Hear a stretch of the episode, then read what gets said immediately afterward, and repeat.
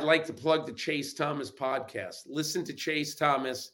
You'll be a smarter sports fan and obviously a much better human being. Matt Chernoff from 680 The Fans, Chuck and Chernoff show here. And I want to say thanks for listening to today's episode of the Chase Thomas podcast. You can find it on Apple, Spotify, and all your favorite podcast apps.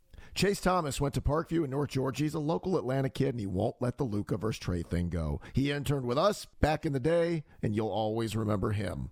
Anyway, definitely go check out chasethomaspodcast.com where you can find all of Chase's previous episodes, all of his articles, and do him a solid. Leave him a rating and review if you're an Apple podcast listener. Reminder to listen to our show, Chuck and Chernoff, Monday through Friday, 3 to 7 on 680 The Fan, and subscribe to my podcast as well. Welcome to Matlanta, wherever you get your podcasts. Chase Thomas podcast, the Chase Thomas podcast.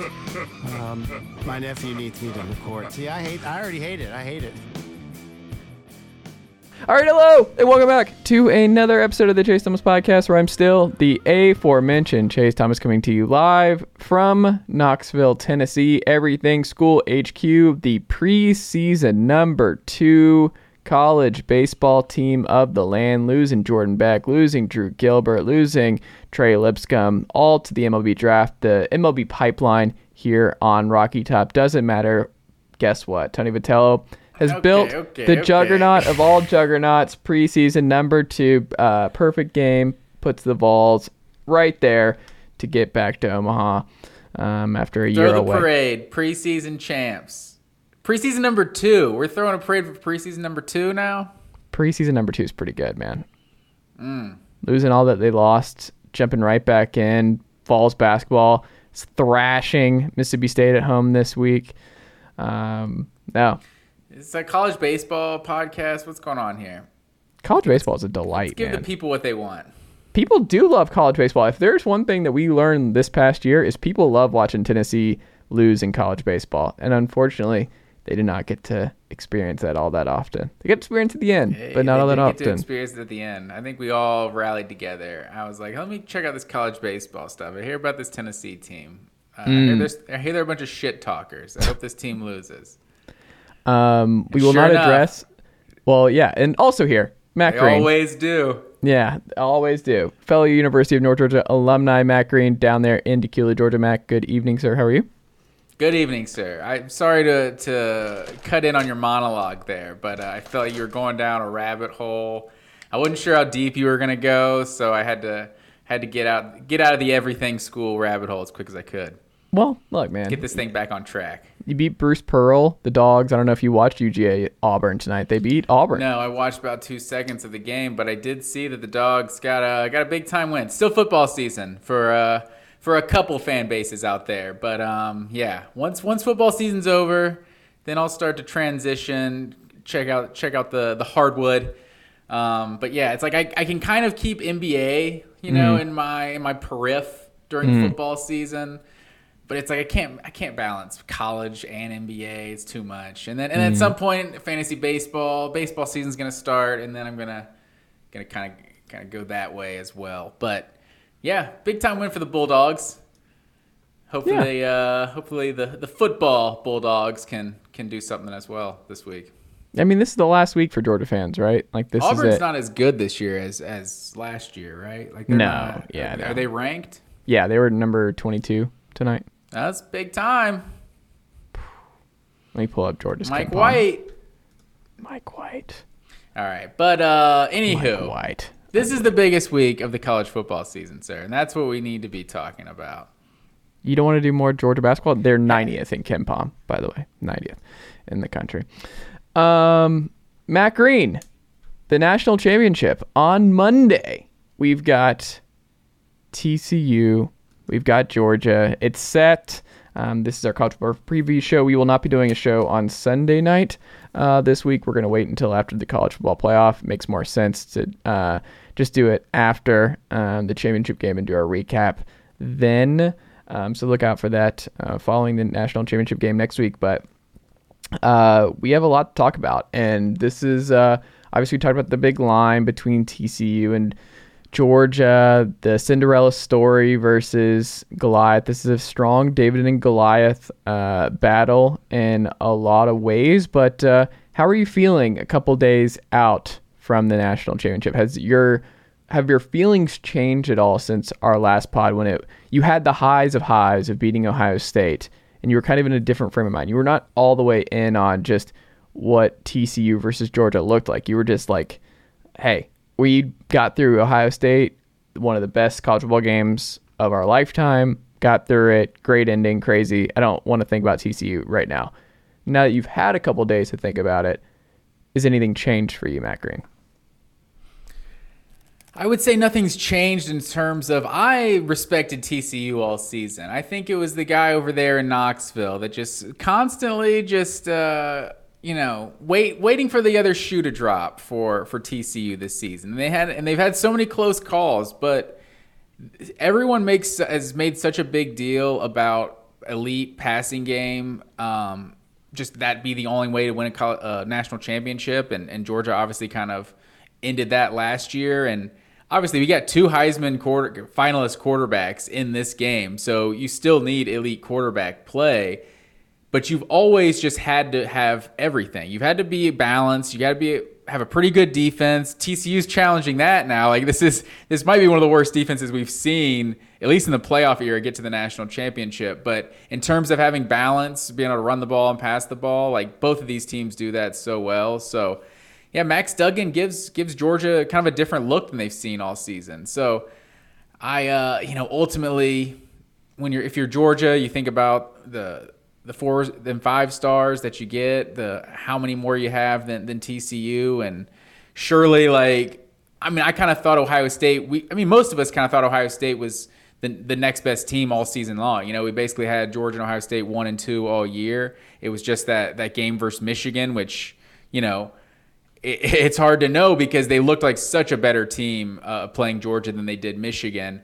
Um, so you got to give your hats off, obviously, to what Michigan was able to do against Ohio State. But Ohio State just felt like you know they they matched up with Georgia in terms of the the pedigree, the fours and five star prospects, the the composite talent, all that you want to do, the the projected first round picks, and they most importantly they had that elite quarterback, and I feel like that's why Ohio State felt like the national championship in a way that if Georgia can get past Ohio State, the team that kind of matches up the most dangerous against them, then then you got to feel good about their chances to win it all. But Max Duggan, this team's built a little more like Oregon or Tennessee that that Georgia has faced, like where the quarterback running is is a primary like part of the of the offense. You know, like they're they're going to call design runs, and he's also going to run around and make plays. So you know, you you obviously saw Georgia have a lot of success against Oregon and and Tennessee this year. So it, it'll be interesting to see, like you know,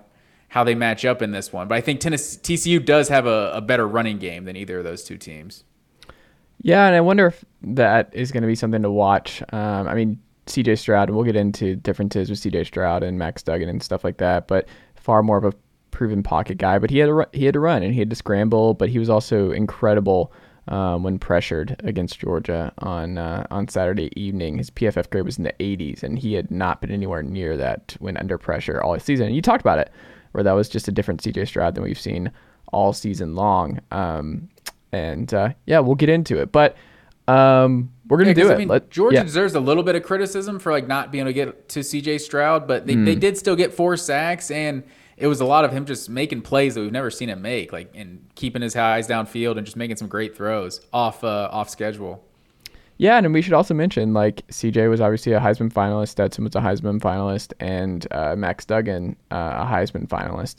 Um, yeah. The three who are all right here, and Georgia will have to beat two Heisman finalists, quarterbacks in succession here, to go back to back uh, for the Natty. I will say um, it's I'm happy that tickets have done well uh, since Saturday night. It looks like a lot of people are scooping up tickets. It's expensive. It looks like there's going to be a strong turnout for both fan bases, which is good Um because um, that was something I worried about on uh, Saturday evening. So I'm glad that ticked up in the last few days. Oh, you know it, man. This uh, that Dallas Fort Worth area, they got some they got some wealthy alumni in that area. They're going to scoop up some tickets. TCU I feel like they're definitely a Cinderella story, but I feel like people are treating them like they're like what is this? Like this is George Mason or something going to the Final Four. It's like I mean, TCU is still like under Gary Patterson. They were a perennial 10, 11 win team, like in the in the Mountain West, and then in the Big Twelve. Like, did they, did they win the Rose Bowl one year? No, they went to the Rose Bowl that one year with uh with Andy Dalton. Um, went to the Fiesta Bowl another year. So like like they've been a really good program, and so like they're not just some some no name football program. Like obviously it's been a long time since they were on a, a stage nearly this big. Like I mean, I can't even. I mean, one of those Rose Bowls or or Fiesta Bowls definitely the big because they went undefeated, right? One of those Andy Dalton years, I think they went thirteen and zero. I want to say. Um, It was the year. Was that 2014? Does that like happen? 2012 or Maybe something. 2012. tw- something like that. But yeah, I, I'm not 100% sure. Um, but yeah, I think 1938 was their last national Mm. title. So it's it's been a it's been a couple years for the for the Horned Frogs. I mean, 10,000 undergrads, I think, at TCU, 30,000 for University of Georgia. Is that right? I think I, I think Ohio State is like 50,000 or something like that. And it's like, I think I saw that stacked up last week. Um, but yeah, Georgia trying to become the third team to go back to back in the last 50 years. Who's Uh, the you know the other team? I was the other say, two 'cause because there's one I am not going to count, which I think you know. They they only won one championship. The uh, the USC Trojans. They won it all in Oh. 2004. They did not win it all in 2003. So even though they were going for a three-peat, they only won one national championship. Um, But yeah, Alabama 2011, 2012, and then Nebraska uh, 94, 95. And Nebraska and Alabama, they both won three out of four uh, when they won back to back. Or I guess Nebraska split the one in 97. But uh, like Alabama had the 09, 11, and 12. So who knows? If Georgia can go back to back, they can get three out of four. And if you think about it, I mean, how close they were to winning it all in 2017. Like Kirby could literally be going for his third national championship in what six years? Like, man, it's a new era of, of, of college football, of Georgia football for sure, man. I don't know, man. Give me Did top you 10 see? Did you see? Um, obviously, uh, you saw the the thing about the tailgating. There's no tailgating in SoFi Stadium parking Yeah, lots. that's weird. I am really curious to see what happens. I I just there's no way in hell Georgia and TCU fans don't tailgate in that parking lot. You think people are gonna be grilling and drinking in that parking lot? I, I have a hard time believing that. It's a good question, especially the people that are like, we spent how much money to come watch a Mm-hmm. game here? Like the amount of money, are you really going to make a scene to not allow us to do this thing when we spent like 10 grand total to like get here, um, to buy tickets, to park and stay here, all that? Yeah, that's a, it's a pretty expensive trip for most of these folks who are making the trip uh, to LA. Um, I will also say that this is part of the issue of like where some of these games and now the Rose Bowl is going to be uh, a playoff venue and that's obviously changing after uh, this year. So Penn State will be the last basically normal Rose Bowl winner of all time. Oh, so like they'll they'll do it on the 31st or something, the Rose Bowl. Well, it's gonna be in the playoff rotation, so it's just not gonna It's be. been in the playoff before. Like Georgia, Well- Oklahoma was the Rose Bowl. Like uh, that. Who was it? Oregon, Florida State was the Rose Bowl that one year. well, when they go to 12 teams um, in 2024, and I think they're in the rotation next year. So I think this is it, based on what I was reading. Is like this is it. This is the last time the Rose Bowl will be like a New Year's Six. That's just not a part of the So playoff. next just, year it'll be the playoff, and then the year after that we go to twelve. yeah, Okay. Oh man, that's interesting. The Rose Bowl, you know, who knows? It sucks. It's a it's a it's a cool bowl. Like it's uh it's got the great tradition. Just the the views of the Rose Bowl are really cool. But it's like at the end of the day, if it's not like if the Rose Bowl doesn't happen, are we gonna lose sleep? It's like if we're just seeing two, if we're seeing a big time Pac-12 and, and Big Ten team play in Phoenix, like are we gonna are we all gonna be like really sad about it? Like I don't, I don't know. Like it's I mean it, it's a bummer, but you know there's other reasons why I'm bummed about the the four to twelve teams. But did you see the? Uh, apparently, there's a guy named Dusty Baker who is on TV, uh, TCU grad apparently. not the Houston Astros Um, not- World Series winning manager, No, Dusty there's, Baker. a, no. there's another Dusty Baker, but he um, Hmm. he showed a fan. I don't know where he got these numbers um, based on some sort of Twitter data something um, about the states that are rooting for Georgia and TCU in the national championship, and it's uh it's pretty interesting. There is there's one state in the south or two states in the southeastern conference, not counting Texas, because I mean that's that's TCU territory, you know, uh, that are rooting that are not rooting for the Georgia Bulldogs. Um, do you think you know those two states? Wait, are you saying the majority of the country is rooting for Georgia? No, just the SEC. I'm saying um, 28 states are rooting for TCU. Basically, Yeah. everyone, you know, just about everyone west of the Mississippi is rooting for TCU. Interestingly enough, Ohio is rooting for TCU, and um, the state of Michigan is rooting for Georgia.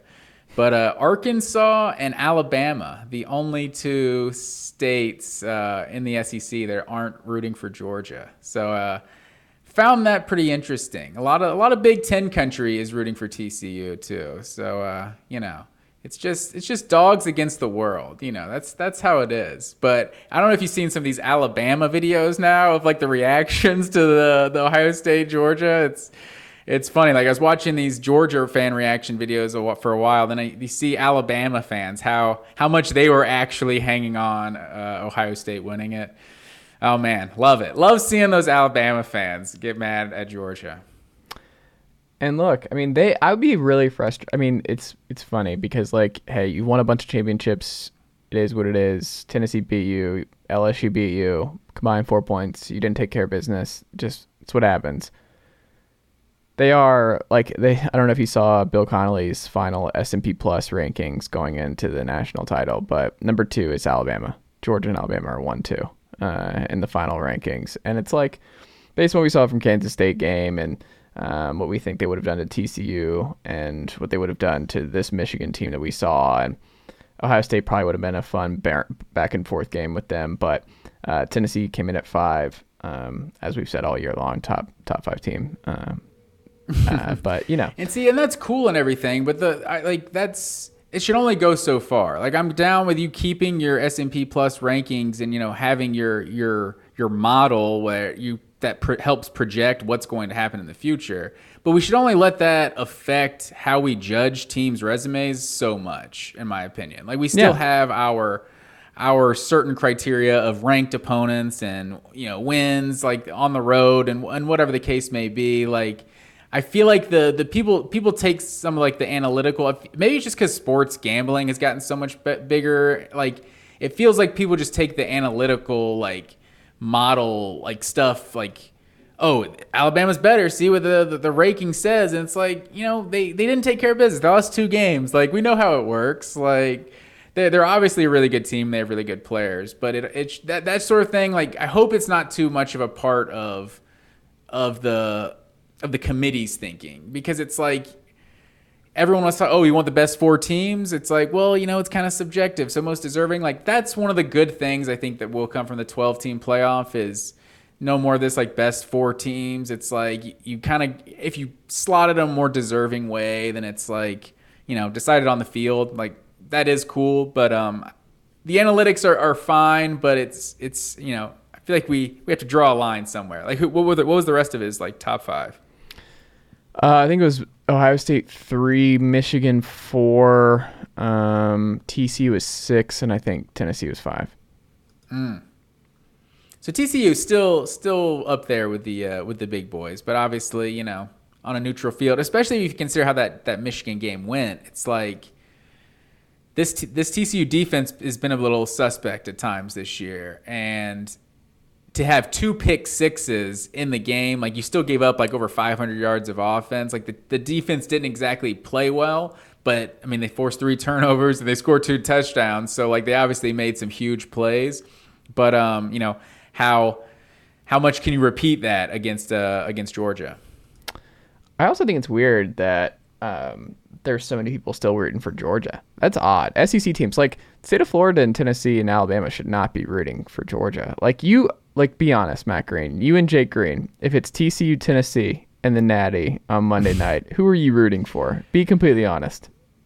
Um, yeah, it's hard to say because um, I want to. I know Florida State Auburn 2013 was one of the game years I had this kind of thought, and I, I had no idea who I was really rooting for in that game. And then as soon as it started, I think Auburn went up like 21 0 in that game, 21 3.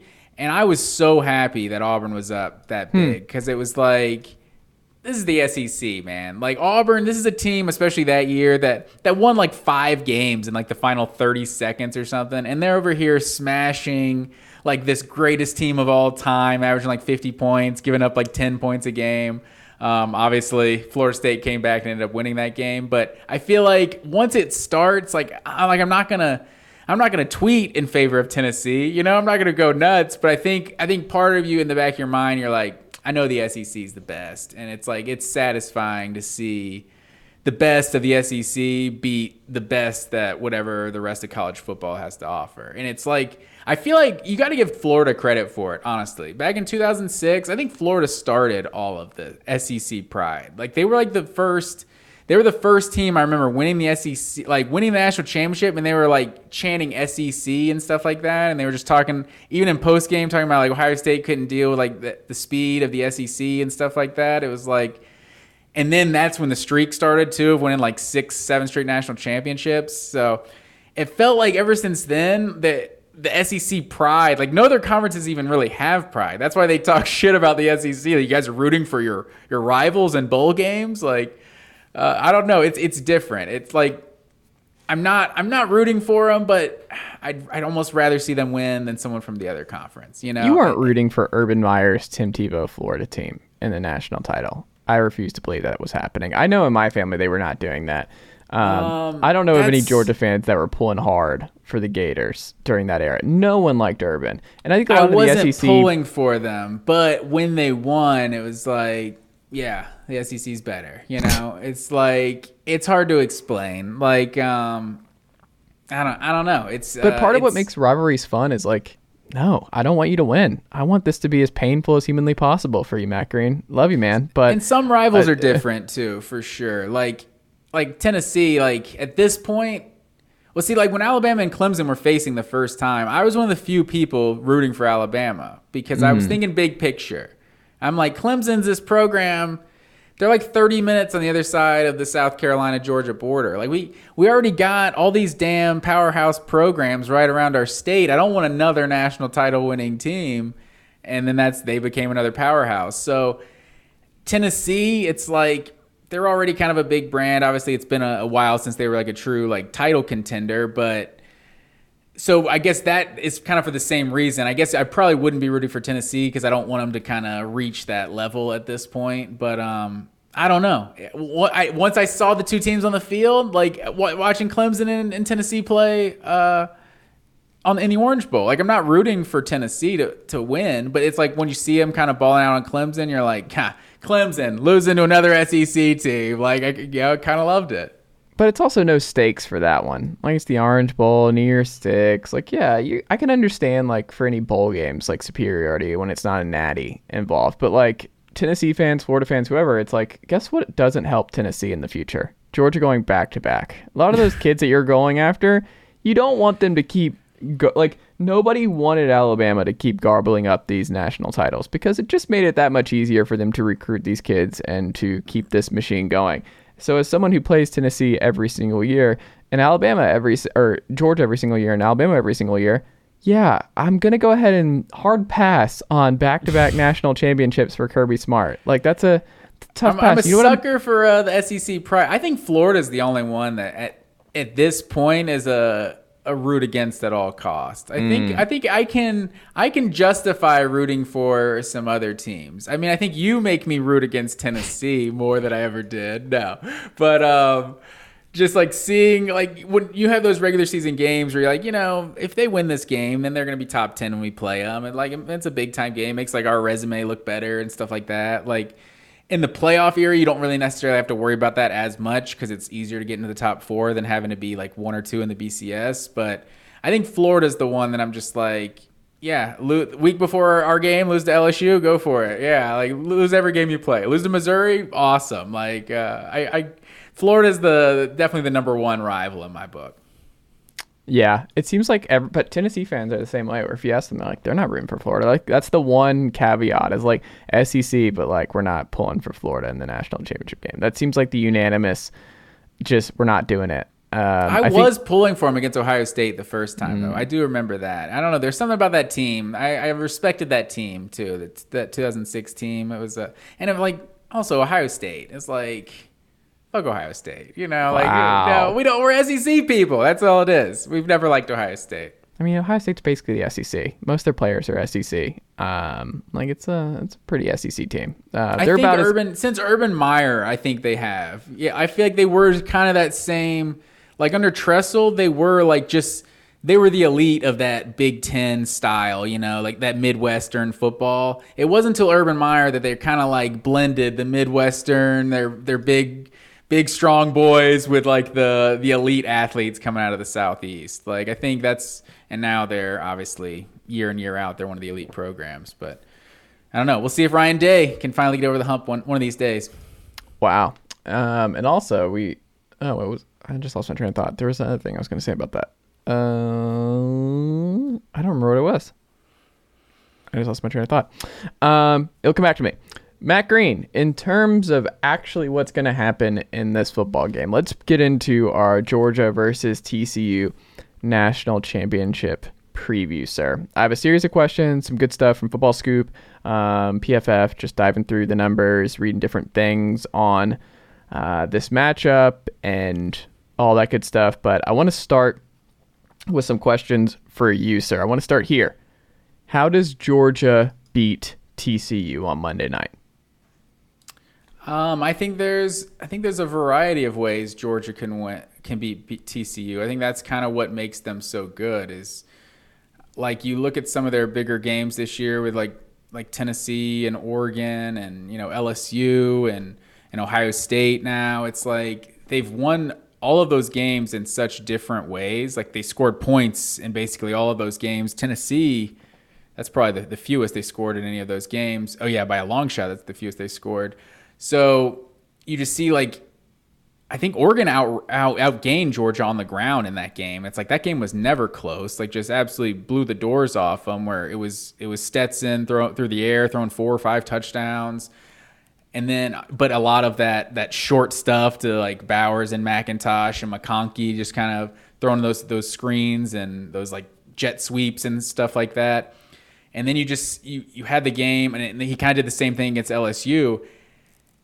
And then you look at a game like uh, like the Ohio State game, where I mean the three running backs in that game had 16 carries for 154 yards, like almost 10 yards a carry. Like they were just gashing Ohio State on the ground. And then Stetson also throws for almost 400 yards and and four total touchdowns. So it's it's there's so many ways for Georgia to to to beat you offensively. Like and you and especially look like against Ohio State, like obviously you have to give the vast majority of the credit. Like I don't, I, I, it's hard to say like Georgia's defense didn't play well, you know, but it's hard to just say they played poorly. I think it's just Ohio State is that elite. Like they just Ohio State balled and played just about a perfect game offensively. So it's hard to see TCU, you know, like doing exactly what Ohio State did, but in terms of offensively, like we know about Bowers, we obviously know about Stetson, and then McIntosh. McIntosh, here's a stat for you: third player in SEC history to have 500 yards rushing, 500 yards passing, and 10 plus touchdowns. Uh, my brother, shout out Jake Green, gave me that stat. But um, you do you know do you know the other two? I do not.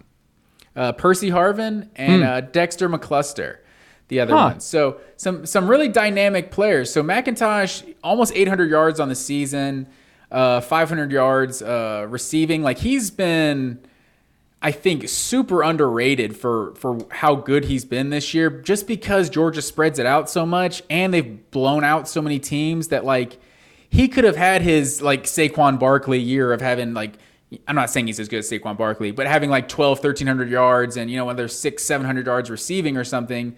But because the way Georgia kind of blows people out and and spreads the the wealth, like I think it, it kind of minimizes how good he's actually been this year. But you know, I feel like him and Bowers are really the two like studs of this offense, minus Stetson. But then you see in the SEC or in the in the game against Ohio State, like AD Mitchell is back and he played a huge role. Arian Smith, like this is the guy George fans been waiting on. He's got like 10 career catches, averaging like 40 yards a catch and like five touchdowns. Like he's just probably the closest thing Georgia's had to a Mecole Hardman that's uh, just a game breaker. Like legit track speed. Like there's some routes, like I don't know if you remember the 2020 Alabama uh, Georgia game. Uh, Jaylen Waddle beat Tyson Campbell for like an 85 yard touchdown mm. or something. Tyson Campbell like fell on it and he, and he scored.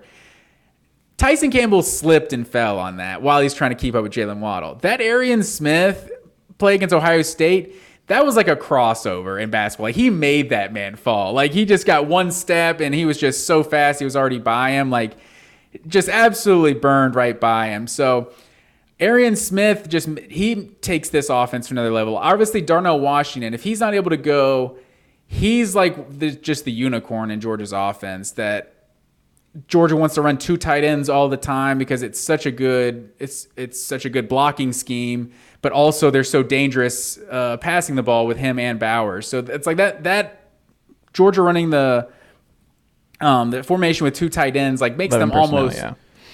What are you saying? Eleven personnel. Yeah. Eleven personnel. I guess mm-hmm. I was blanking on it. Um, like it, it makes them just so hard for the defense to guard. But mm-hmm. there's just there's so many guys. Like if you look at you know what has been the the common um, the common phrase for the last two play, college football playoff games Georgia's played. If Alabama has James has Jameson Williams, if they have you know John Metchie, if if Ohio State has Marvin Harrison Jr. for the for the third fourth quarter, or I was really at the end of the third, so for the fourth quarter, like those games are different. Mm-hmm. Like those offenses hinge on one, two star players way more than Georgia does. Like they just on top of like it's what I say, Bowers, McIntosh, like McIntosh, Edwards, and and Milton, like all three in the backfield have been so good this year. Like I, I'll be honest, I wasn't as high on Kendall Milton coming into this year. He was kind of disappointing. Like he's kind of take like taking his game to the next level. I think the last like second half of the season. I think maybe he's finally completely healthy because he's a guy who's kind of been slowed down by injuries a lot throughout his career. But like the the running game is just so dangerous. Bowers, Washington, now AD Mitchell and McConkey. If if McConkey's 100% healthy, I'm not I'm not sure he is either, but there's just so many guys. Like even, you even saw like Marcus Rosemy-Jacksaint, Dominic Blaylock, uh, Kearis Jackson make a huge catch in that game. So I think Georgia's just got so many weapons. Um, if, if if TCU's not forcing turnovers, I think they're going to be a, very hard to stop. It did seem like Stetson had more variety in who he was throwing the ball to more than any other game this year, right? Like you go through the stat sheet and it's just like everybody, like Blaylock was uh, used in that one. I mean, you go up and down the list. It's just like everybody who we've heard about as like a possibility of stepping up for Georgia this year at least had one reception in the Ohio State game. Yeah, for sure. And AD Mitchell getting healthy was a huge mm. part of that too. But yeah, and I remember Blaylock had a, like a big third down catch early in the game. Kearis Jackson had the one to set up the the game winning touchdown, and Arian Smith like three for like one thirty or something. I think in the game. Like, yeah, it was uh it was massive. And I also wonder too where this is something that benefited Tennessee uh, over the month, where it's like, oh man, we don't have Jeremy Banks. He's such a um, crucial part to what Tennessee does defensively and not having him the last time we saw him was like I think South Carolina game goes very differently if he plays um, in that game. But it's also they didn't know that he wasn't going to play until extremely late in the week, so that changes your game plan. So like they've had a week and a half. Kirby will have a week and a half to kind of plan and game plan for no Darnell Washington, right? And you have Oscar Delp, and this is um, you have guys. Yeah, that like, too you have options. He's not Darnell. Like you're just not those kind of guys. Just like what he does as a blocker is just yeah. Oscar Delp can't be that guy. The size just doesn't match up. But he held his own, and he's a good receiver. And Oscar have, Delp could just be a normal tight end blocker, and not this left tackle who also runs routes. Right. And so when they're in 12 personnel with those two, I don't, I don't think you're going to see that much of a, a drop off from um, Darnell to Oscar, you're not going to be like, man, they're really missing him because I think it, it helps that Todd Monken will have a week and a half to to scheme and prepare for not having Darnell. Like it's different when the game starts against Ohio State and Darnell gets taken out and you're like, oh, well, that's a lot of what we were game planning to do. We had to throw a lot of stuff out in the moment. And it's hard um, to just kind of adjust on the fly for someone who's such a critical part of what you try to do offensively. Now you're going into the TCU game like, hey, we have a better feel for whether or not we're going to have packages. If Darnell can go, we have a scheme and plan. If Darnell can't go, you know what I mean? Like, I just don't think it'll be as big of an issue as it was losing Darnell early in the game um, against Ohio State and having to just uh, with somebody who's so critical to everything you do, both in the run game, in the pass game, in the middle of the game. Yeah, I think that's a, I think that's definitely a good point, and I think Todd Monken at this point, I just I, I trust that he's going to scheme the guys uh, to be in the right place. And and you look at TCU, like what what they gave up against Michigan. Like it's so hard to evaluate that game. Like it was just the craziest like college football game we've seen. Both teams turned it over three times. Just just the huge plays in the game. But like like Donovan Edwards had you know I think like 120 yards in that game, but he had 60 on the first three carries in on the first drive. So the the final, you know, I don't know, 50 minutes of the game, he had 20 carries for about 50 something yards. So they did do a pretty good job of shutting him down, but that was one of my concerns about Michigan was they're they're such this run heavy team and they've had Blake Corum, they've had Edwards, and they've had all these guys that, you know, a, a committee of, of running backs that one guy they TCU was able to you know kind of slow down as the game went on. Georgia's going to have three different running backs that they're obvi- they're always going to be throwing a fresh guy at them.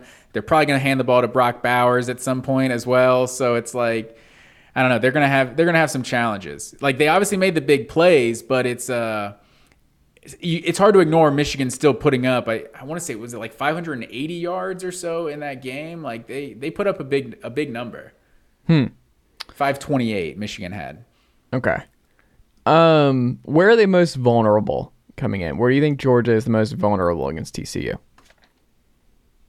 I would have I would say Georgia, I've kind of said to you before under Kirby Smart, they do so well against these quarterbacks that are run first dual threats that might be kind of questionable passing the ball, like an Anthony Richardson or someone like that. Like, you know, maybe someone better than Anthony Richardson, too. He's not necessarily the, the best version. Like a Jalen Hurts was, honestly, the first time they played him in the national championship. They kind of disrespected his passing ability and he got benched at halftime because Georgia was putting the shackles on him. Like, so Max Duggan.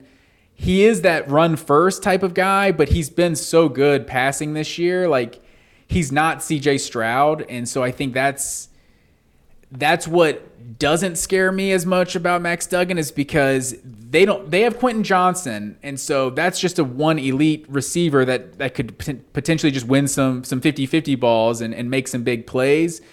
But it it's not the same as just all those receivers that Ohio State was throwing at you as well as CJ Stroud just putting the ball on an absolute just just dropping dimes like he was in that game. So Max Duggan, that's what it's going to take, though. And I would say that's what worries me the most is that Max Duggan has had these games where he gets his Greg Jennings on and he, and he puts the team on his back. So I, uh, that's Max Duggan getting in hero mode is probably the things that, that worries me the most, as well as this running game.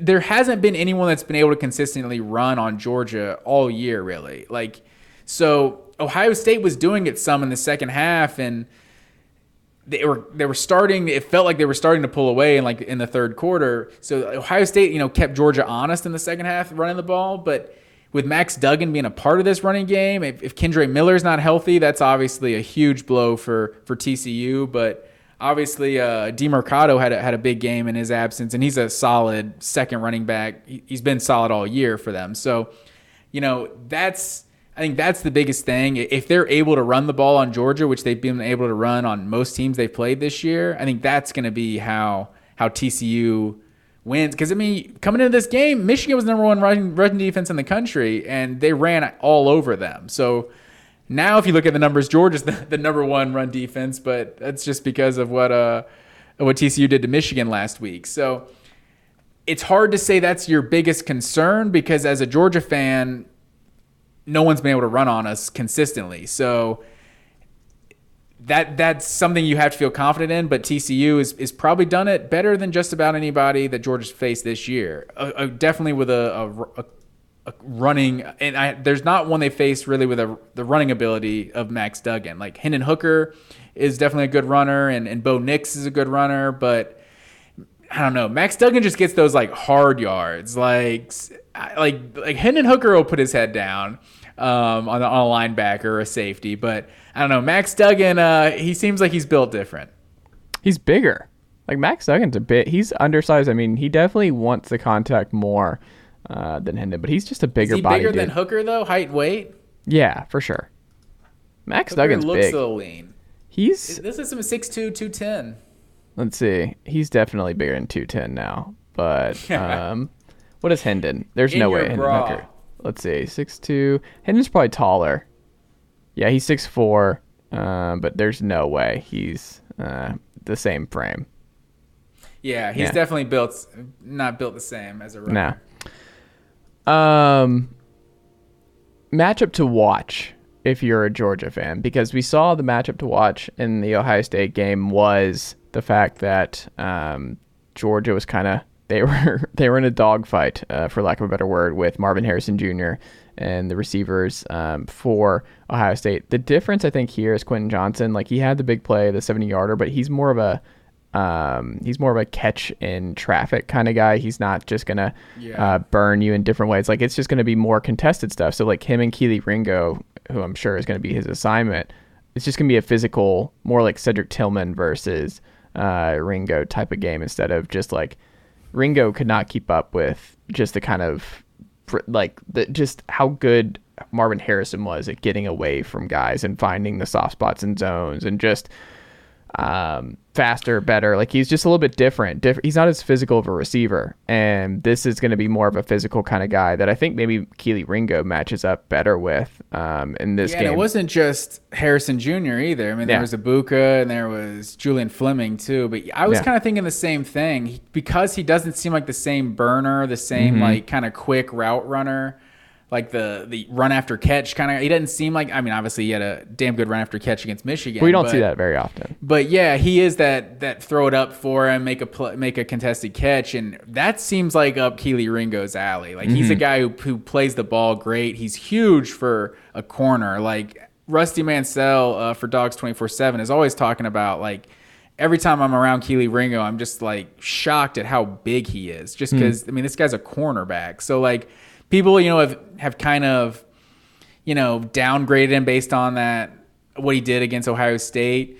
I think it's a little bit of an overreaction because it's like Marvin Harrison Jr. is going to be probably an NFL superstar. So like, you know, you had a bad game against Ja'Marr Chase. That doesn't mean you can't play in the NFL, you know? So uh, I think Kelee Ringo is still a really good player. And I think, you know, you just look at him, the, his build and the way he plays the ball, I, I think that is that's not the worst matchup. And even Kamari Lassiter on the other side, because Georgia really doesn't uh, move their corners that often. Like he's he's another physical corner on that side. But I think Ringo is definitely the the matchup Georgia would want uh, and going against Quentin Johnston. I would agree. Um, how does TCU win on the flip side here, Matt Green? If you had to look in your crystal ball, how does TCU beat Georgia? Yeah, I think it's uh like I said, I think it's the Max Duggan, you know, putting the team on his back and and they have to get a turnover. Like they have to get a turnover or two. Like I think like that was the biggest difference in the Ohio State game for Georgia cuz you know, uh, a lot is made I think uh, in the Georgia Ohio State game like you know, Kirby Smart was talking about how well Ohio State played and, and you know, they may have been the more deserving team and it's like I feel like the common narrative is Ohio State was the better team, but Georgia found a way to win. It's like, oh, okay, we were being a little humble here. Like Ohio State played a great game, but Georgia still played a really damn good game too. Like Georgia had more rushing yards, Georgia had more passing yards. Like Georgia, they were they were moving the ball on Ohio State the, the same way Ohio State was moving it on them. They missed two field goals. They also threw an interception, and I think that's the the biggest difference is. Ohio State was able to hold to, to break serve uh, with with getting that inter- that turnover early, and then it's like the game is it could be a little different if, if Georgia hits some of those field goals as well. So I think TCU is going to have to get some of those breaks. Like they're going to have to get a turnover, maybe even a missed field goal, like some of those like kind of momentum changing plays, and it's just gonna it's gonna take Max Duggan just kind of you know, making those off schedule plays. Cause like obviously you saw that's what gave Georgia's defense the most trouble. Like that's what we saw Bryce Young do to them at times. That's what we saw, you know, CJ Stroud do so many times last week. It's just that that running around, making something happen. It, that's that's what it's going to take, I think, ultimately to to be for Tennessee for TCU to win this game. Yeah, I'm curious too. Like, will the pass rush be better against TCU? Do you think they get home more against this TCU front? And do you expect Max Duggan to struggle more with what Georgia's going to do? How healthy are they at edge going into this game? Yeah, I mean, I think that's definitely where you have to worry about Georgia. I think Chaz Chambliss is the one that got hurt, and he's mm already the backup behind Nolan Smith, who's missed the second half of the season. So, um, Chaz Chambliss, I, I, think they expect him to play, but I don't know if that's guaranteed. Um, and then I, I, don't I don't think there's any other you know injuries that are going to go into this game. But that's so you know, Williams is okay. Yeah, I don't I don't know of any like lingering injuries issues for for Mykel Williams or like Robert mm. Beal or anything. But George is definitely thin at that spot. you saw multiple true freshmen, Marvin Jones Jr., um, Jalon Walker were both in. Like Jalon Walker has been a a third down only player. It's kind of like been a thing under Kirby Smart. It seems like some of the the big time freshmen, like the Nakobe Deans and and Travon Walkers, would come in on those third down packages. Like and Jalon Walker's been one of those guys this year, number eleven, and he's uh he was in on a lot of first and second downs in the in the third and fourth quarter in that game, and that was more than I've ever seen him on the field. So that's definitely a concern. Um, just getting after the the passer, uh, but you know I think Georgia's got some good linebackers. I mean, and Jalen Carter, like Ohio State did a great job on Jalen Carter. I think probably holding him a little bit, but you know, you, you do what you get away with. It's not holding if they don't call it. And Ohio State just has a, I think, a, a, a much more talented offensive line, especially at the tackle positions than TCU does. So to think that TCU can can just hold off the D line, much less you know when George is blitzing I, it's hard to see them doing it as well as Ohio State did it. But Max Duggan's going to have to make some of those plays with his legs. Yeah, I would agree. Um, and we'll see ultimately what happens. But uh, I am I'm very curious to see what it looks like if they don't get home and Max Duggan has time. But he seems like the same kind of guy where it's like Stroud. We were surprised evaded the pressure and dealt with the pressure as well as he did. Duggan, you just kind of assume is going to deal with the pressure pretty well, but we'll see. He's never been in a moment like this and never played a defense this good uh, to this point. Um, and, and, Duggan, and no disrespect to Duggan, because he's like a really right. good quarterback, but CJ Stroud, it was not an option to just let him sit in the pocket and make him beat us with his arm. Like mm. you had to get to CJ Stroud, or else he was going to destroy you. Like Max Duggan, there could be a little more of that, like you know, make him beat us from the pocket. I don't know that Max Duggan has that same. I, I definitely don't think he has that same ability, that arm talent that CJ Stroud does. He's obviously had a great season 32 touchdowns, six picks, like completing almost 64% of his passes. But, you know, if if he's forced to just, you know, beat Georgia's uh, secondary and they're going to sit back and make him make plays in the pocket, like I, I wonder if he if he can do that consistently enough. That's fair. Um, the last thing on the actual matchup stuff, I just we kind of talked this about this a little bit, but Quentin Johnston being like the main guy to worry about, and I think something that people missed when Marvin Harrison went down is just that like man, Egbuka is a higher rated prospect than Marvin Harrison Jr. Like he, he's a true five star, ninety nine overall, two four seven guy that like they had just talent everywhere you look. And I mean, this class they got coming in still just Brian Hartline's done an incredible job uh, building that wide receiver room in Columbus. It's just not the same for TCU. Um, we'll see how healthy Kendre Miller is. I think that's ex- extremely important uh, for the Frogs coming into this one. They need him right uh, coming into this, but it's just they don't have the game breakers that puts Georgia's secondary on their heels. I don't think they're going into this game nearly as fearful um, about the inexperience of Malaki Starks uh, and on the back end. Like, yeah, he struggled the last two games, but a little bit of a different animal with LSU's wide receiver group and Ohio State's group versus what TCU is. Like, Quinn Johnson's gonna be a first round guy. He might be the first receiver taken. Who knows? Um, but it's just there's a drop off from there, and I just I think that's going to be interesting to see what that drop off means for this Georgia secondary and how much that limits what TCU is able to do against Georgia that they've been able to uh, take care of against everybody else to this point. Yeah, it, will be interesting. They do. I mean, they do have. They spread it around. They have several receivers that you know have solid like thirty catch, five hundred yard, four hundred yard, like four or five touchdowns. Like it, they're they're receiving. Other than the the one guy with a thousand yards, their their receiving numbers look a lot like a, a typical UGA season mm. with a mm. few guys with 20, 30 receptions. But what I found was kind of interesting was was Kendre Miller and and Demercado with sixteen catches and twelve catches, like not a big part of the passing game, either of these running backs. Hmm. So, you know, or maybe they have a wrinkle for, for one of these guys to get involved in the passing game. But uh, for, for the most part, it's the wide receivers and the tight ends that are going to make the noise in the passing game. For sure. Uh, Matt Green. Um, CJ Stroud had a PFF grade in the 80s. Trevor Sikkema PFF was talking about it on the pod uh, yesterday um, when pressure against UGA. Uh, we wonder if Max can match that and what that means for this game. But it's also, I was going through on PFF's uh, pass chart and looking at his stats versus um, Stetson, who we'll get into in a second. But Duggan is just elite uh, between the numbers, deep, like right over the middle, which is just uh, going to be interesting because that means Malaki Starks is going to be in that zone, and that's going to put the responsibility. They're going to attack the middle of the field deep like that, and we'll see how many deep shots he's able to get. But he's 15 to 28. Uh, 589 yards, uh, nine TDs, two picks. Um, to the outside left, he's not as accurate, 8 to 24, five TDs, no picks. Um, but deep balls, he's he's comfortable, and obviously up close, um, things just uh, at the line of scrimmage or behind, a lot of screens. Um, not a lot of uh, play action. Only 72% of his dropbacks, or 72% of his dropbacks did not uh, have play action. 27% did. So not a not a heavy play action team for the Frogs. But um, I'm curious, like he when he was under pressure, he had a 41% completion percentage uh, this year.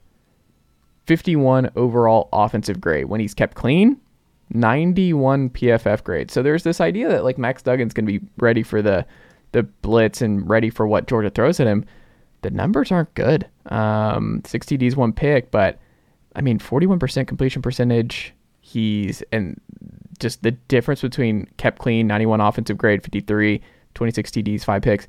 You go up and down the list, it's like, I don't know, man. 15 big time throws when he's kept clean, only six all season long when he's under pressure. So I think that's something to monitor because we'll get into Stetson and how that uh, one of the narratives that people miss with Stetson. Um, specifically a Tennessee uh, ex quarterback um, who went after uh, Stetson this week. But oh man, we got to talk about that. We don't have to. I don't think we have to give light to it. It's just your boy Erik Ainge. He's not my boy. Um, it's just not. Look, I can't help what other people say. Like it's just bad spirited, mean spirited, and something that I don't agree with. But um, with all that being said, what do you think about that and uh, Max's numbers when under pressure and how that changes your perspective on what what's to come on Monday?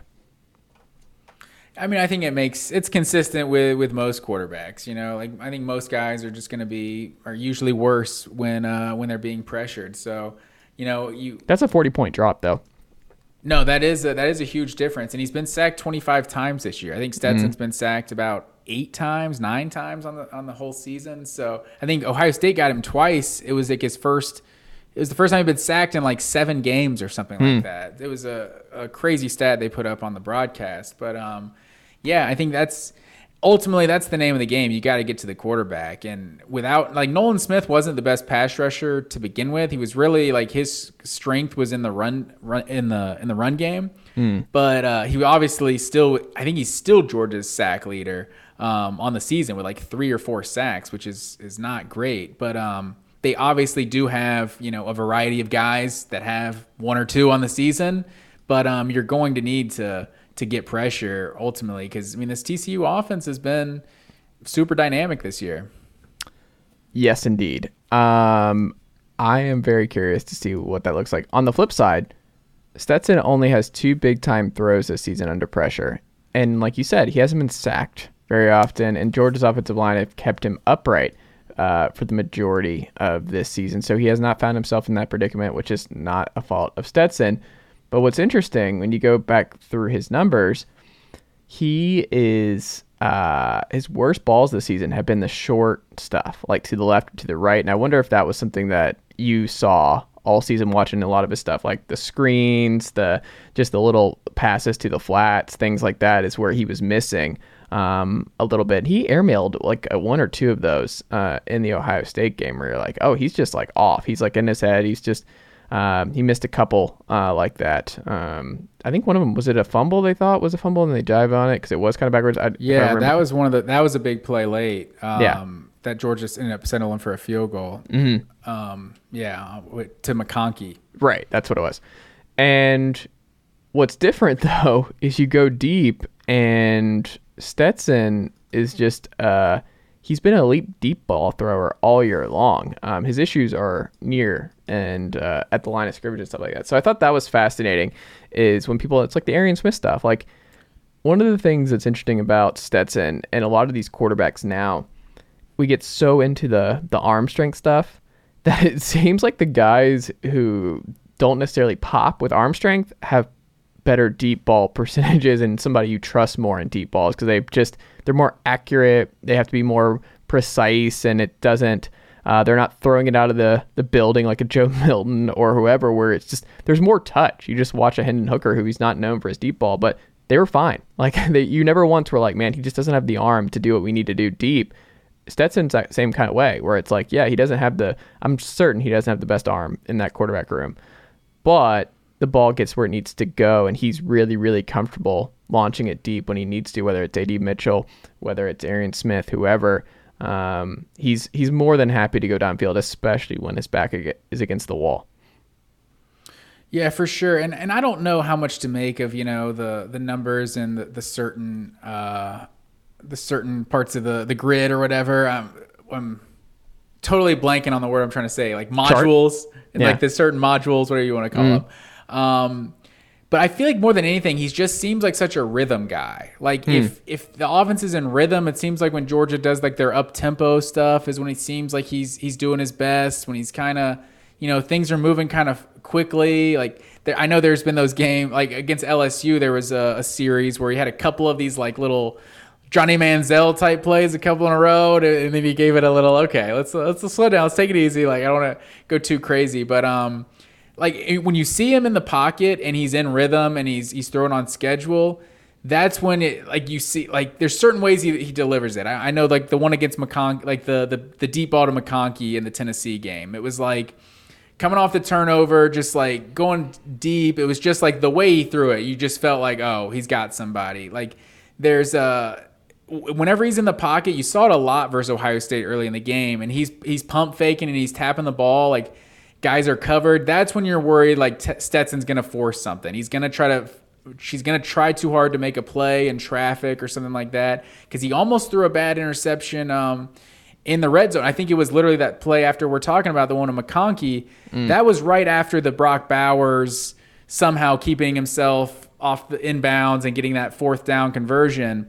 Then second down, it was like second and goal from like the three or something, and that's when they ran that play to McConkey and we went backwards. So it was like third and goal from the 13.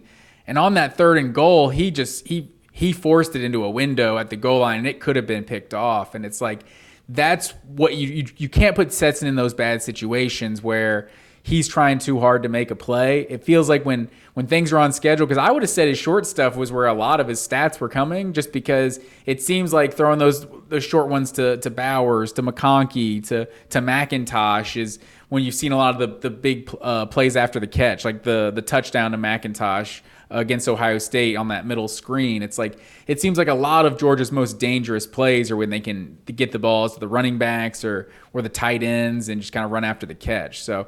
Uh, I think the the arm strength thing is just like he doesn't have. He probably didn't have the strongest arm because I mean Carson Beck's got supposed to have a cannon. Brock Vandagriff's supposed to have a really strong arm too. They're really highly ranked recruits, but it just gets overblown because I've seen very few deep balls from Stetson that I was like he didn't have a strong enough arm to get it there. It, it, it's more times than not it's what the hell was that? Where was that? Where the hell is that throw going? Something like that. Like when it's a bad throw, it's just like I think he threw one either against Missouri or Kentucky that was just like a deep ball that I don't know miscommunication or something, but it's it's rarely just like a and that was like a cold, windy game too. But it's rarely just his arm strength that um that that's in question. Because you know how many times you need to throw the ball 70 yards? If you can just accurately throw it 30 40 yards you're, you're going to be able to uh, complete a lot of passes. So maybe not like cj he definitely didn't have a lot, uh, arm like cj stroud does. You could see on some of those just throwing from one hash to the opposite side of the field cj stroud is just more physically gifted. But um, stetson still got a strong enough arm to make you know most of the throws he needs to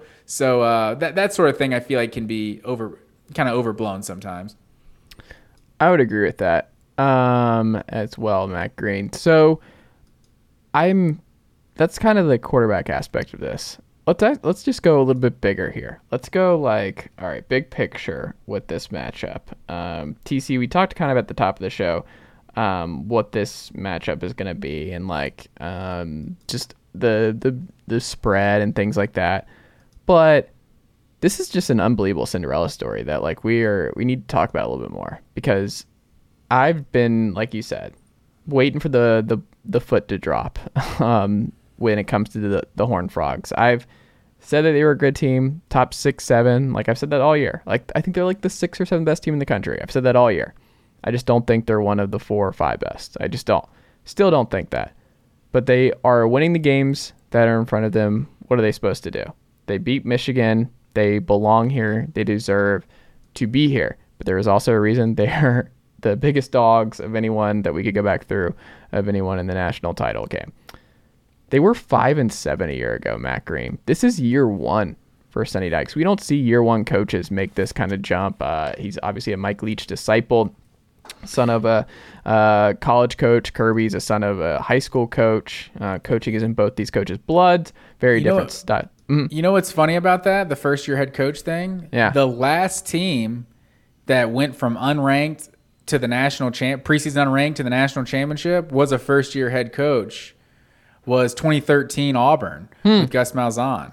So it, it's kind of interesting. That's the last time that a un, preseason unranked team, and the last time a preseason unranked team won the national championship. Do you have that stat handy? Wait, say it, say it again. Last time a preseason unranked team won the national championship. Quote unquote won because they split it. Um, what conference? I'm just going to tell you. Okay. 1990. The Georgia Tech Georgia Tech. Jackets. Wow. Yeah, so it's been a while, but yeah, the Auburn thing I I thought that was interesting with the the first year head coach. But I'll, I'll let you get back to what you're saying. Well, so one is coached. Um, Football Scoop did a really good piece. Zach Barnett from the show did a really great piece outlining this, and there's so many good nuggets that I wanted to share on this program. So, um, they went five and seven a year ago, and all this is in Zach's piece that I highly encourage folks to go check out. Um, they're coached by a head coach and offensive coordinator that went eight and four in the American in 2021, Garrett Riley. Which uh, I forgot someone posted on Twitter. Like it has to, it has to. I think Connor O'Gara from the program posted this, where it, like it's some part of Lincoln Riley has to be annoyed that his brother is coaching in a national title game before before he is um, Garrett Riley. So he's the OC, Joe Gillespie, DC. Really the great. first Big 12 team to win a playoff game too. That's true. Riley had how many shots at that? Two or three? Yeah. Um, Two as the head coach, three total. Yeah. Um, and they went seven and six in the American uh, last year. They entered this season 200 to one to win the national title. They were picked to finish seventh in the 10 team Big 12. They did not even enter the rankings until October 2nd. I mean, just all kinds of just bonkers, just numbers from TCU. Like, is this the greatest underdog championship story in college ball we've ever seen in our lifetime? Yeah, I think it would have to be if if they go on and win the national title. I think like, our memory, like how how good is your memory of '90s college football? You know, it's like we're we're still real young at that point. So like in my true 21st century college football memory, like maybe Ohio State is probably one of the better stories, and it's like they were probably like preseason number eight that year or something. But Miami was just such a juggernaut; it, it had a real David and Goliath uh, vibe to it, but like I don't and our or uh, excuse me Auburn wasn't exactly a good story in 2010 just because everyone it was like their quarterback got kicked out of this other school and now he's back. I guess it's a chance of redemption. So that's a, that's a good story. But most people disliked that Auburn team, so it didn't feel as like much of a feel good story. But I mean, it's hard to come up with another one like I mean, Georgia 2017 being preseason, what were they? Probably 2018 or something like that. Kirby Smart's second year. Like, that's probably one of the more improbable teams to get this far, and much less unranked teams that are signing the 40th, 40th and 30th ranked recruiting classes. Yeah, and that's the other part of this is just the the recruiting classes, but it's also they're older, which is interesting. So Zach points this out, and I don't know if you knew this, but this is super fascinating. They're an old team. Uh, TCU has a number of fifth and sixth year seniors. Eight frogs have started at least 30 games. 14 have started 20 or more. Only one first or second year player gets significant steps, and that includes a true freshman nose guard Damonic Williams. I think that's an under talked about part of this. And you see that in the NFL and NBA especially. It's like rookie teams just struggle. So when we're thinking about maybe teams in the future and like programs that might be able to jumpstart a rebuild, look at how many snaps the guys who are going to actually play for this group have played because it's just youth doesn't win. Even in the college level, when you have to start a bunch of freshmen and sophomores, like there's a reason that teams, Tennessee being one of them. I mean, Georgia has like you wonder, you're like, how do these guys sit? For years. They're so good when we finally see them in year three. Like, how do they not play? It's because they're not ready. Like, coaches are going to prefer to play the three, four year guys who've been in the system or at least have played a lot of college football over the guy. Doesn't matter if you're a five star whatever. They don't trust you. Like, you have to learn the game. You have to get comfortable playing college sports. It's very different. Like, you're you can dominate. We're from the state of Georgia. We've seen the Kim Deechees of the world just absolutely obliterate um, guys week in, week out, and they're the best player in the field. It's not particularly close, but it's different when you get to college because you might be the third best player on your team uh, on on the defensive line uh, at that point. Um, that was just not the case. So you just have to. There's an adjustment period, and TCU being an older team, as Zach points out, I think is an under talked about part of this is that they're older at- across the board, and you have like the Hodges of the world at linebacker the dude who transferred him from Navy. Dude's a ball hawk, just an absolute madman. Um, you just they play that three three five style that basically everybody plays now in some variation um, because you just you think it's going to be no blitz because there's only sending three, and then you're like, oh crap, here comes a couple more flying in, and you just you think you should be able to run on them, and you can't. And it's really frustrating to deal with this. So a lot of defenses have modeled this, or at least added this into their rotation. I don't Yeah, know. I I think it's fe- interesting.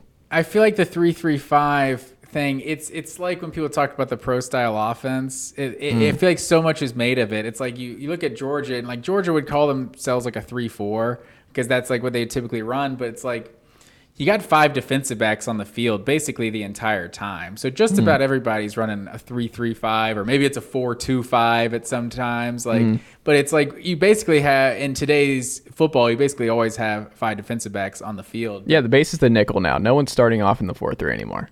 Yeah, exactly. So, you know, maybe this transfer portal era and all this, it's like maybe this will be the ultimate equalizer, like kind of how college basketball is. Like the the talent is going, like the elite of elite talent is going to a handful of programs, but it's the one that can it's the ones that can stack that next level of talent that's not going to the NBA, that's going to hang around for 3 or 4 years. Like you can actually build a, a championship contender with with that sort of team.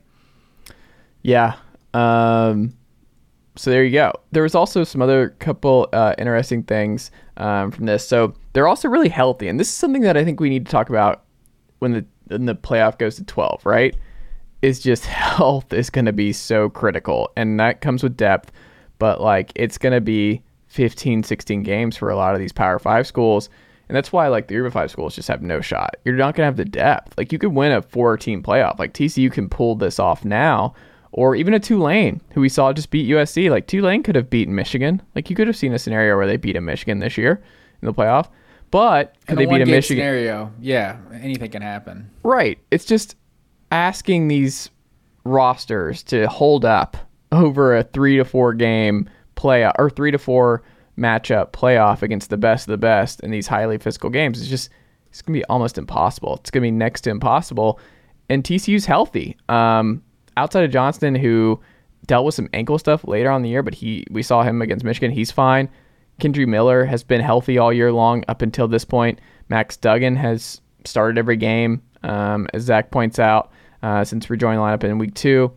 I mean, the offensive line is going to go a perfect 75 for 75 impossible starts this year as a collective unit. Like the whole offensive line has played together and played every snap together and started every snap together. That matters. That continuity matters.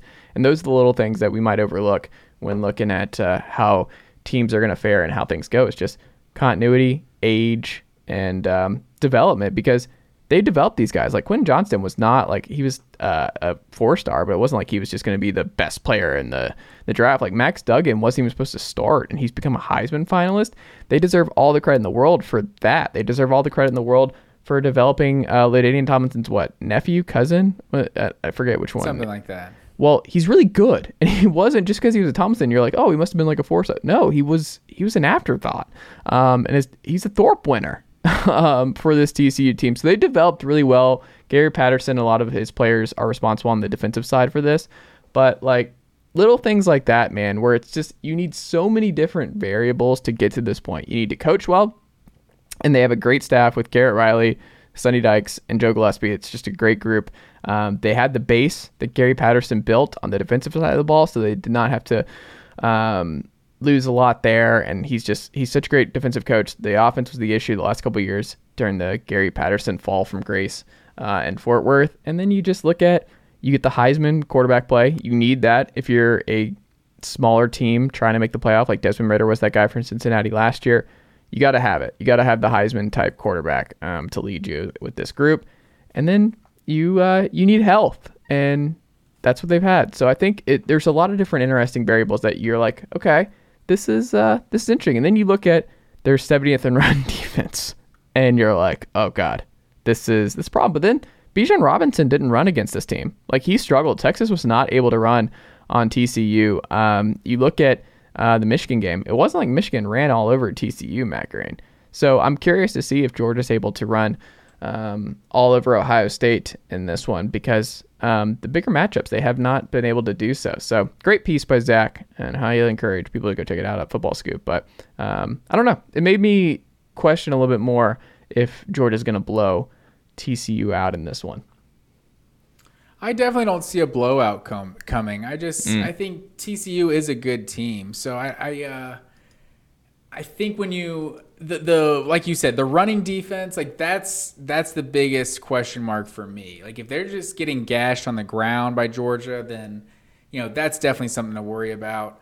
Um, but Texas, who was it? Texas, Kansas, and um, it wasn't Kansas State, but I remember the, the three best offenses they faced in the Big 12 this year. Like Texas Tech was the other one because mm. um, they're the number one offense in the in the Big 12, but uh, TCU.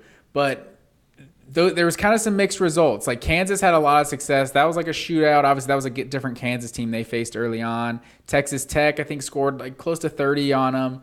But uh, Texas, they really put the shackles on Texas. So I don't know how much Texas necessarily is as a comp to Georgia. Like they they're just not really the same style. Like um, of offense. Like they obviously have a super dynamic running game, and and they were able to shut that down. So you know they are. Quinn Ewers one of the more talented quarterbacks they face. So, you know, that's probably one of the games they look to and think if, if they can do that against Texas, I guess that's probably maybe one of the closer teams to Georgia, but I think Georgia's just a much more dynamic offense, uh, kind of more balanced all around. Yeah. Well, Matt Green, it's time for our actual preview or our actual picks, excuse me. What is your official prediction for Georgia TCU on Monday night in LA at SoFi Stadium, sir?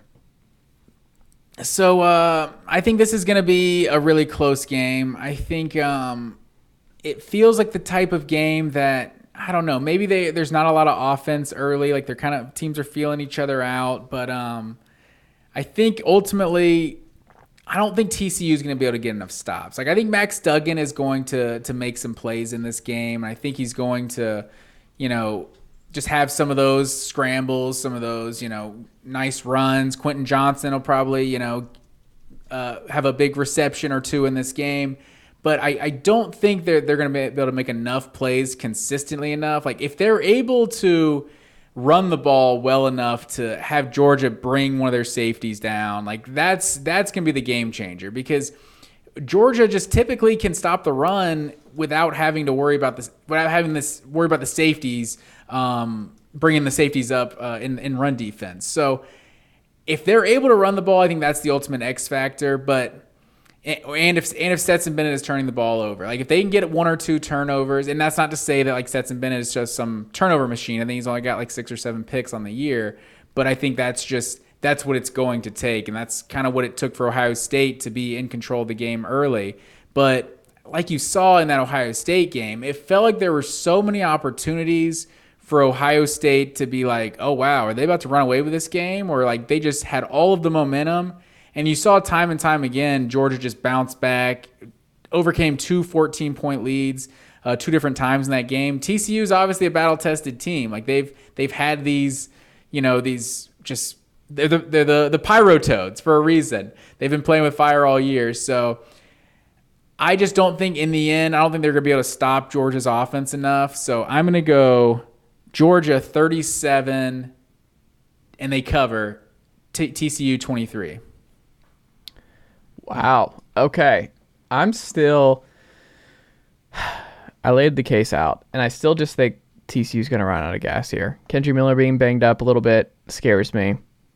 I think the difference between what Ohio State did and what TCU's going to do, like TCU's not going to catch Georgia by surprise. Like they played the same game every single week. It's just chaos. Everything's chaos. You don't need to watch till the second half because they're just they're going to sleepwalk through the first. It doesn't matter where they're at. The second half is going to be bonkers. That's just what they do.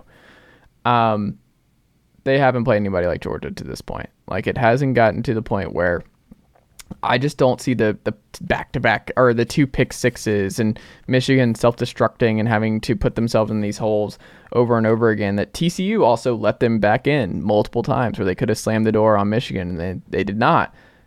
I don't think you're going to get away with that uh, against Georgia. I think this is a little bit different. I think Georgia's going to be more locked in. I think Ohio State caught Georgia by surprise significantly more than um, TCU. Like, I don't think Georgia saw the CJ Stroud under pressure stuff coming. Like, I don't think they saw that version of him. And that was just, that completely changed the game. Is they were like, oh, this dude's making plays on the run. He's scrambling. He, I mean, he almost did enough. I mean, he put the kicker in a great spot on a big scramble again. Yeah. Where it's just like we hadn't seen it all year long. Max Duggan does that every single week. Like everything on tape that Max Duggan's done, we've seen. And there's just a difference between the number one overall talent and the talent that Ohio State has. Like there's a reason that a lot of people were like a preseason national championship pick was Ohio State. I think you picked Ohio State before the season to win the national title I on this very program. There's a reason that TCU was not ranked. And I think we're going to hit that final bit where it's like the depth and the talent level was such a big reason as to why Ohio State was able to jump on Georgia that I just I don't see it from TCU. So I think my final pick here is I'm going to say Georgia Georgia 42 TCU 24. All right, put it on the board. And I, to be fair, like, yeah, that might be why TCU wasn't ranked in the preseason, but safe to say, like, they, the preseason predictions about them were totally off. So they, yeah. they've proven that, they've proven the naysayers wrong time and time again. So, you know, that's, and that's why I struggle with like these composite rankings and these like analytical stuff because it's like, okay, you say what you want. I watched TCU play and they, they're a good football team and they they win just about every game they've played this year. So it's like it's it's hard to just to just count them out. Max Duggan, you know, he's a player. It, it's interesting how every uh, Georgia game seems to come down to like the storyline is made to be this team's offense versus Georgia's defense. It's and it's like in this scenario, like TCU's got the 13th ranked offense, is 13th in the country in total offense. Like Georgia's eighth. Like Georgia's got a better offense, uh, a better they're almost like the same. TCU's got the 20th ranked rush offense. Georgia's 23rd. Georgia's got the 15th ranked pass offense. TCU's 29th. Georgia's got the 9th ranked total defense. TCU's 73rd. It's like that's that's the big one that stands out right there. It's just it's hard to see TCU like Ohio State. I think has like the 13th ranked uh, defense in the country this year. Like it's they're they're way they've been way better than TCU. And we also talked about you know maybe there's some of those offenses in the Big Ten they face versus offenses in the Big Twelve. That you know there's there's opinions on that, but Ohio State has we know has you know probably better players than TCU, and statistically they were much better defensively than TCU, and they weren't able to stop Georgia from putting up 42 with two missed field goals in the game. So it's uh it's hard to see TCU getting getting much more stops than Ohio State did. So yeah, I think uh, I think ultimately that's how it's going to go down. And uh, how are you going to deal with uh, the hypothetical scenario? Because I'm not counting my chickens before they hatch, sir. I know some Georgia fans might be out there, like you were talking. Oh, Georgia already won the national championship. Although Georgia fans, we we know we're uh, we're a superstitious enough bunch to know not to not to count anything yet. Um, but TCU is a good team, so it's uh, we'll see what happens. I um, I gotta feel good about my dogs, but w- what are your thoughts going to be hypothetically if Georgia is a back-to-back national champion? Baseball opens in like a month. That's where we're going with it. Yeah, like I, I I'm good, man. Tennessee's basketball's fine. Like I'm a every I'm a take everything in stride person, man. I think Clemson's the main uh, priority football wise. Like they're on the way down. That's where Tennessee recruits, and they're if they start winning those battles and Clemson continues on their trajectory. Like Tennessee just won 11 games. Like I don't know, we're good, man. I'm just glad you're in the mix. That's the main thing. You're not going to catch Georgia and Alabama. Like I don't Tennessee fans who hope that we build the juggernaut that Kirby has built just not not feasible. You don't have the talent base in the state of Tennessee that Georgia does. Just not not ever going to happen. Um, I don't think. So I want to be in the mix. I want to be in that top 12 every single year and uh, in recruiting and look see what happens. Like I'm I'm content, man. It was a great season. Um, beat Alabama. It's a lot of fun. You get Georgia at home next year with Carson Beck coming in. Like anything Absolutely. can happen. Like it. Todd Monken could be the next OC for the Tampa Bay Buccaneers. Like that's my main focus is getting Todd Monken another NFL job, is getting him out of here because that's what I want to see. I want to see Kirby go the Jimbo route and hire his Bobby Petrino following uh, the Todd Monken leave because I don't think he's going to go two for two on his OC hires. So I'm just he hired James Coley once. He can hire James Coley at Jace again. I don't know who that is. Maybe it's Brian Schottenheimer. Like many are saying, he would love an opportunity to redeem himself in Athens. Like One that's what my main my main And I bet is.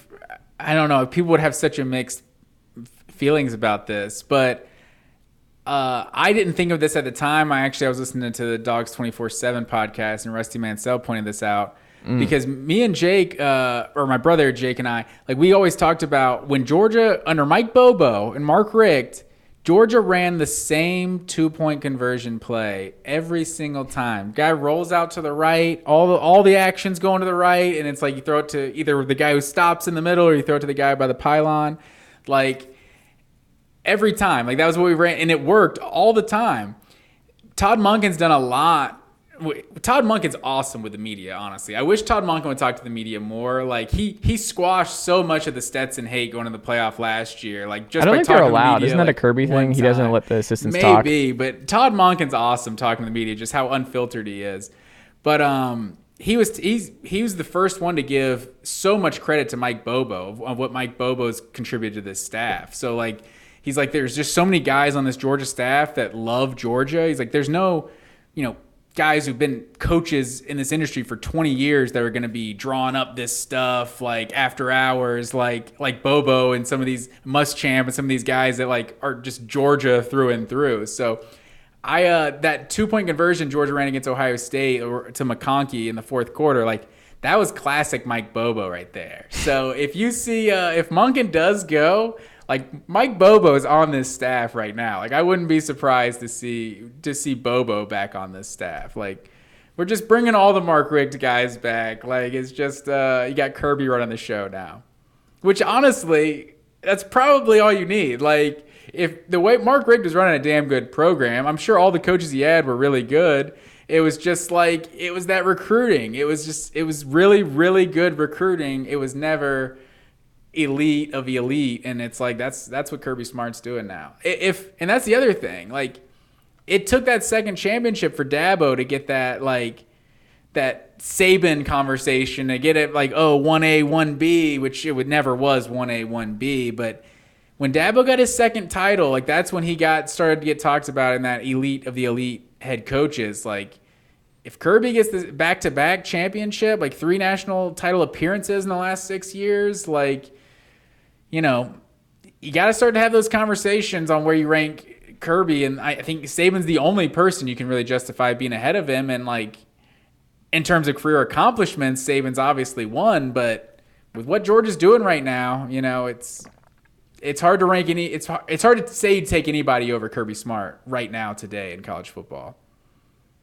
Yeah. All right. So you're not doing the all time. You're just doing right now. No, no, definitely not. I mean, he's got what six, na- seven national championships. Is it seven with LSU, or s- I'm, I'm not sure. I I lost mean, you'd still go many. Bowden over him. You'd still go.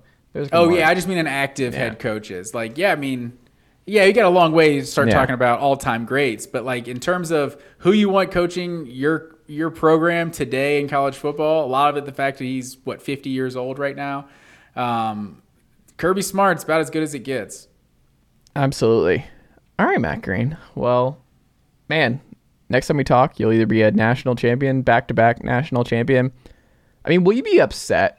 I feel like it would hurt more to lose to TCU than anything else. Like, there's just something about, like, because you know the jokes would never end. Like, no matter what goodwill Kirby and Georgia has bought by winning as much as they have over the last two years, the most because you know the Georgia sports stuff. The the dogs get roped in with the Falcons and the Hawks and the Braves and the heartache and that sort of thing.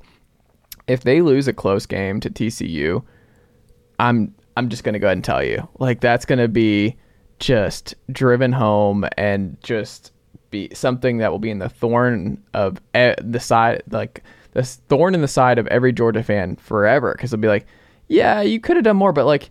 Didn't you lose to TCU in the national title game? Isn't that what happened? Like the TCU Horn Frogs. But supposed to be TCU SEC. They wins the supposed to national- be SEC. They That's supposed what I don't understand. If TCU wins the national championship, obviously they're a damn good team. So like, how can it be? I'm saying it won't be rational. I'm saying that you're going to get that forever. Like Gator fans will do it. Like Florida never lost to TCU in the national title game. Tennessee fans like we never lost the, to the TCU. fans of the six and seven team talking about how embarrassing it is to lose in the national. but you know they're going to do it. Is what I'm saying.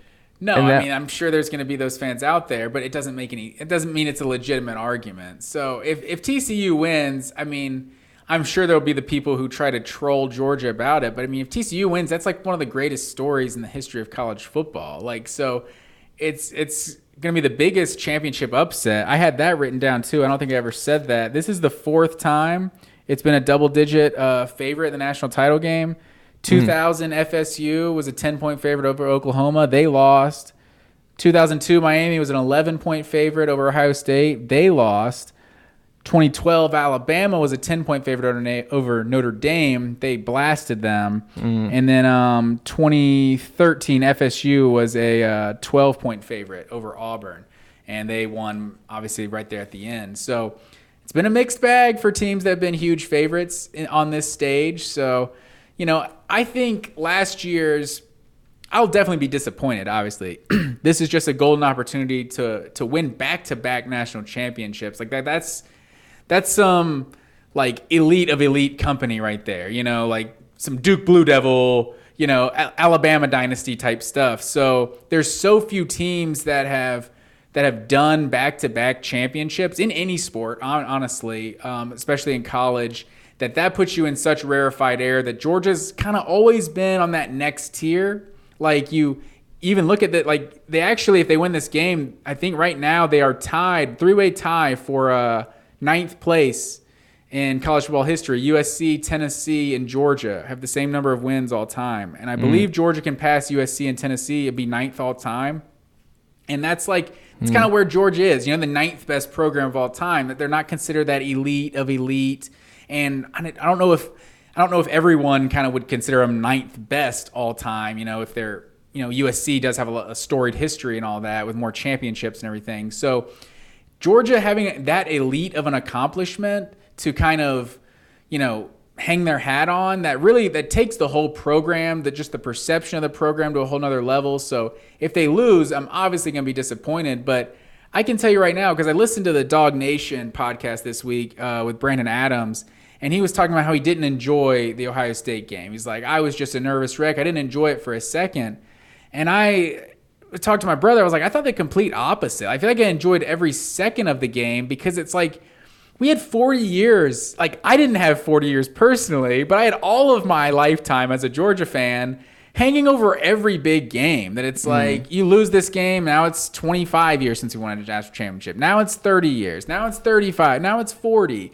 So it's like every big game was just just magnified that much for Georgia. It's like now we really are playing with house money. It's like you're supposed to beat TCU. You're a huge favorite in this game, but you didn't go into the year just expecting a national championship. So, you know, we just won one last year. I don't think I'll have just like this irrational, you know, meltdown if we lose, but it, it, it'll obviously be a huge opportunity. And not to disrespect TCU, but I kind of know what you're saying in terms of you have an opportunity to win back to back national titles and you don't have to go through Ohio State. You don't have to go through Alabama. You don't have to go through, you know, some sort of blue blood Oklahoma with a Heisman Trophy winner or something like that.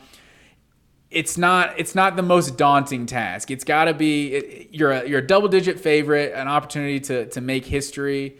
It's a it's massive. I don't know. And know. this, the dumb part too is like we prop up Oklahoma and the beating Oklahoma in the Rose Bowl with uh, and if, yeah, in the Rose Bowl with um, Baker, and you're like, this TCU team is probably better than any of the Oklahoma teams that made the playoff, and you'll be like, this will see, be seen as a bigger, like more embarrassing loss to lose to TCU than it would be a lot of Because of like the the, brand premier name? brands. It's a brand thing. And it's like Yeah. TCU's better than any Big 12 team that's ever made the playoff or even sniffed the playoff. That it's hard to say. That's that's probably true. I think some of those Big 12 teams because the SEC's 3 and 0 against the Big 12 in the playoff.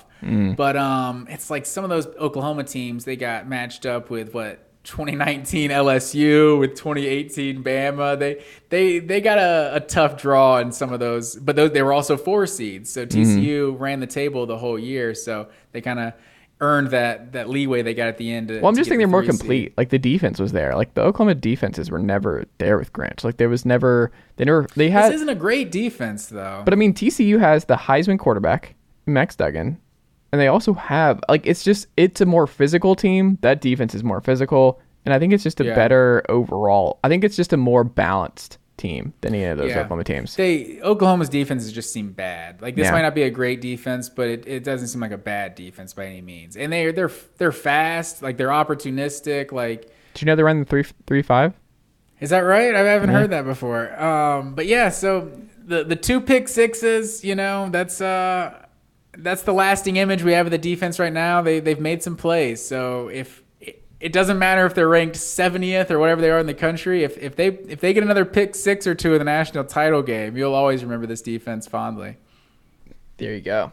Matt Green, good luck to you, sir. I am not going to say that uh, I'm pulling for the Dawgs to win uh, back-to-back national championships as we talked about, but I would not, You're not expect. pulling for us, man. I'm not. But the, here's the Dusty thing. Baker's Twitter data suggests that Tennessee is rooting for Georgia. I just want you to know that. I don't think I have a rooting Your interest. neighbors, your neighbors are rooting for Georgia. My family's rooting for Georgia. That's true. Actually, maybe your neighbors are rooting for Georgia. Maybe the rest of the state of Tennessee might be have a soft spot.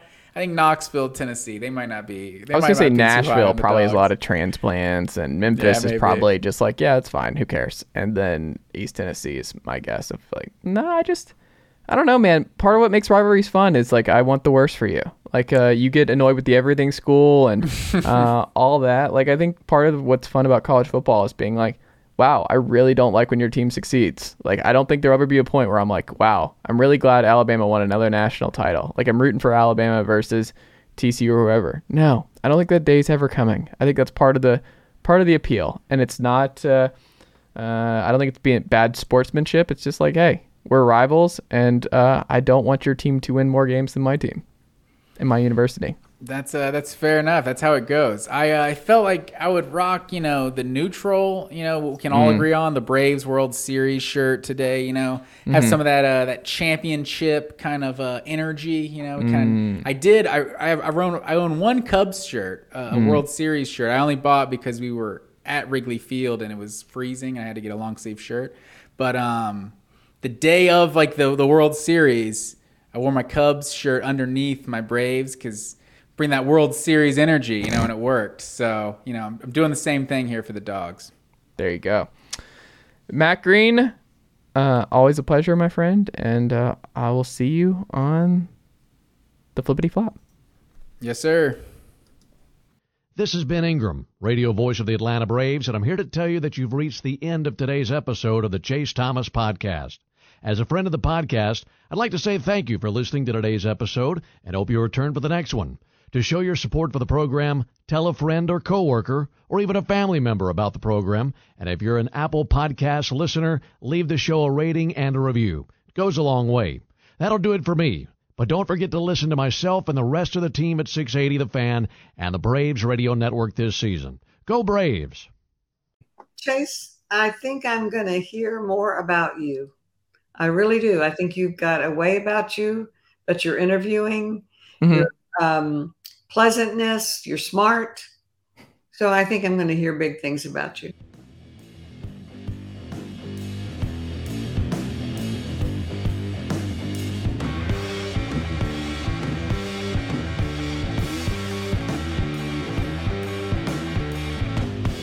Nicely done, nephew. Chase Thomas Podcast. Hell yeah.